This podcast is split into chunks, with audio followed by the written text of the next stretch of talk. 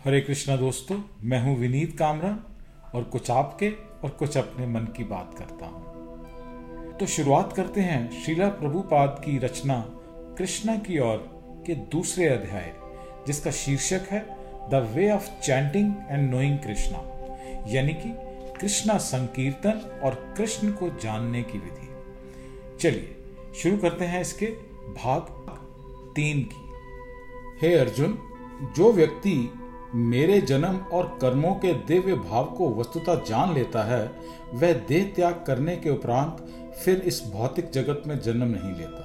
अपितु मेरे सनातन धाम को प्राप्त करता है। इस तरह भगवान कृष्ण ने अध्याय चार, श्लोक नौ के अंदर भगवत गीता में कहा, श्री कृष्ण का अवतार जिस उद्देश्य से होता है, वह यहाँ और भी स्पष्ट किया गया है। जब श्री कृष्ण किसी विशेष उद्देश्य की पूर्ति के लिए यहाँ आते हैं तो वह कुछ विशेष कर्म भी करते हैं। निस्संदेह कतिपय दार्शनिक, यानी कि फिलोसफर्स ये नहीं मानते कि भगवान स्वयं अवतार के रूप में आते हैं। वे कहते हैं, इस निकृष्ट संसार में भगवान क्यों आने लगे?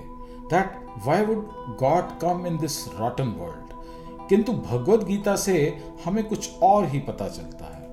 हमें ये सदा स्मरण रखना चाहिए कि भगवत गीता को एक शास्त्र के रूप में पढ़ते हैं। अतः गीता में जो भी कुछ कहा गया है, उसे मानना ही चाहिए। अन्यथा गीता पढ़ने का शायद कोई अर्थ नहीं है। गीता में कृष्ण कहते हैं, वे संसार में एक विशेष उद्देश्य से अवतरित होते हैं और उसकी पूर्ति के लिए वे कुछ विशेष कार्य भी करते हैं। उदाहरण के लिए हम देखते हैं कि कृष्ण अर्जुन के सारथी बनते हैं और कुरुक्षेत्र की भूमि पर अनेक कार्यों में संलग्न होते हैं। जैसे जब युद्ध छिड़ता है तो कोई व्यक्ति या राष्ट्र किसी दूसरे व्यक्ति या राष्ट्र के पक्ष में समर्थन करता है और पक्षपात दिखाता है। उसी प्रकार यहाँ कृष्ण भी युद्ध भूमि में अर्जुन के पक्ष का समर्थन करते हैं। वास्तव में श्री कृष्ण किसी का पक्षपात नहीं करते, किंतु बाहर से ऐसा ही लगता है कि वह पक्षपात करते हैं। हमें इस पक्षपात को साधारण दृष्टि से नहीं देखना चाहिए। इस श्लोक में श्री कृष्ण ये भी स्पष्ट करते हैं कि इस भौतिक संसार में उनका अवतरण दिव्य है। दिव्यम शब्द का अर्थ है अलौकिक। उनके कर्म किसी प्रकार से भी साधारण नहीं है। आज भी समस्त भारतवासी संप्रदाय के किसी भेदभाव के बिना भाद्रपद मास के कृष्ण पक्ष की अष्टमी को वैसे ही कृष्ण का जन्म दिवस मनाते हैं, जैसे पाश्चात्य जगत में क्रिसमस के दिन ईसा मसीह का जन्म दिवस मनाया जाता है। श्री कृष्ण का जन्म दिवस जन्माष्टमी कहलाता है और इस श्लोक में श्री कृष्ण अपने जन्म के विषय में जन्म शब्द का प्रयोग करते हैं। जब जन्म होता है तो उसके साथ कुछ कर्म भी होते हैं। कृष्ण के जन्म और कर्म दिव्य है, जिसका अर्थ है कि वे साधारण मनुष्यों के जन्म और कर्मों के समान नहीं है। यहाँ कोई ये प्रश्न कर सकता है कि श्री कृष्ण के कर्म दिव्य क्यों हैं? वे भी तो जन्म लेते हैं, युद्ध में अर्जुन का पक्ष ले रहे हैं और उनके वासुदेव नामक पिता और देवकी नामक माता एक परिवार है। इसमें दिव्यता क्या है? किंतु श्री कृष्ण कहते हैं कि कृष्ण के जन्म और कर्म को तत्व से जानना आवश्यक है। जब व्यक्ति श्री कृष्ण के जन्म व कर्म को सही ढंग से जान लेता है तो परिणाम ये होता है, हे अर्जुन वह व्यक्ति देह त्याग करने के उपरांत फिर इस भौतिक जगत में जन्म ग्रहण नहीं करता। अतः सीधा मुझे ही प्राप्त करता है।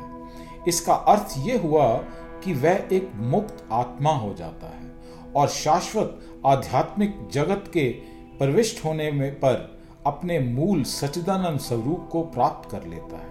ऐसा केवल तभी हो सकता है जब हम श्री कृष्ण के जन्म तथा कर्म की दिव्य प्रकृति को तत्व से समझ लें। साधारणतया जब कोई व्यक्ति अपनी देह त्याग कर देता है तो उसे दूसरी देह धारण करनी पड़ती है। देहधारी जीव अपने कर्मों के अनुसार निरंतर जन्म, मृत्यु के द्वारा एक देह का त्याग करके, दूसरी देह को धारण करके आत्मा का देहांतरण, अपना वेश परिवर्तन करते रहते हैं। इस समय हम सोच सकते हैं कि वह वर्तमान भौतिक देह हमारा वास्तविक शरीर है।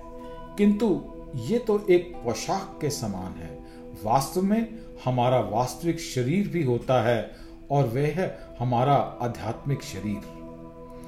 जीव का ये स्थूल भौतिक शरीर उस असली सूक्ष्म आध्यात्मिक शरीर के सामने केवल ऊपरी दिखावा है। जब ये भौतिक शरीर वृद्ध और जीर्ण शीर्ण हो जाता है it means that when it's completely worn out या किसी दुर्घटना के कारण अशक्त हो जाता है तो हम उस शरीर को एक मैले या फटे पुराने वस्त्र की भांति एक और छोड़कर दूसरे भौतिक शरीर में ग्रहण कर लेते हैं। जैसे कोई पुराने वस्त्रों का त्याग करके नए वस्त्रों को धारण करता है। उसी प्रकार ये आत्मा भी पुण्य अपने शरीरों को त्याग करके नए भौतिक शरीरों में चला जाता है। प्रारंभ में जीव का शरीर एक मटर के दाने जितना होता है, फिर वह क्रमशः शिशु, बालक, किशोर, तरुण, प्रौढ़ और वृद्ध होता हुआ अंत में अशक्त और व्यर्थ होकर दूसरे शरीर में बदल लेता है। अतः शरीर निरंतर परिवर्तित होता रहता है और मृत्यु तो हमारे वर्तमान शरीर का अंतिम परिवर्तन मात्र ही है। जैसे देहधारी जीवात्मा को इस शरीर में क्रमशः कुमार अवस्था युवावस्था और वृद्धावस्था की प्राप्ति होती है, वैसे मृत्यु होने पर अन्य देह की प्राप्ति भी होती है। धीर व्यक्ति ऐसे परिवर्तन में मोहित नहीं होता। भगवान कृष्ण ने इस बात को उल्लेख किया अध्याय दो, श्लोक तेरह के अंदर, भगवत गीता के अंदर। शरीर के बदल जाने पर भी शरीर में रहने वाला जीव वहीं रहता है। यद्यपि बालक युवक हो जाता है, तथापि उसके शरीर में रहने वाला जीवात्मा नहीं बदलता। ऐसा नहीं है कि जीवात्मा जो उस शरीर में बालक के रूप में था, वह कहीं चला गया है। आधुनिक चिकित्सा विज्ञान भी ये स्वीकार करता है कि ये भौतिक शरीर निरंतर बदलता रहता है।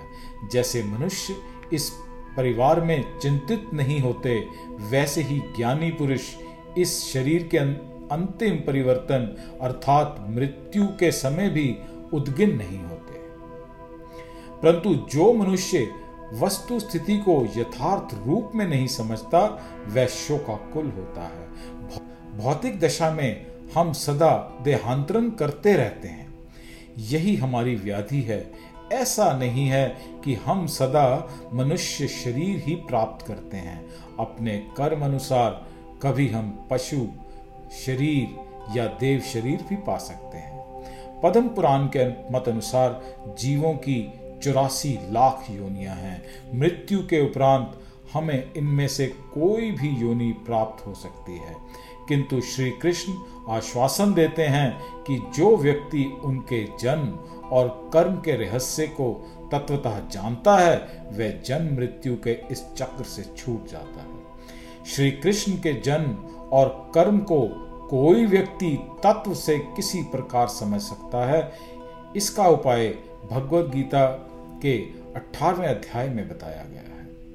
मैं जितना हूँ और जो हूँ उसे केवल भक्ति द्वारा ही जाना जा सकता है और भक्ति द्वारा तत्व से मुझे जानने के उपरांत मनुष्य भगवत धाम में भी प्रवेश कर सकता है। ऐसा भगवान कृष्ण ने भगवत गीता के अठारहवें अध्याय श्लोक पचपन के अंदर वर्णन किया। हरे कृष्णा हरे कृष्णा कृष्णा कृष्णा, हरे हरे हरे राम हरे राम राम राम। हरे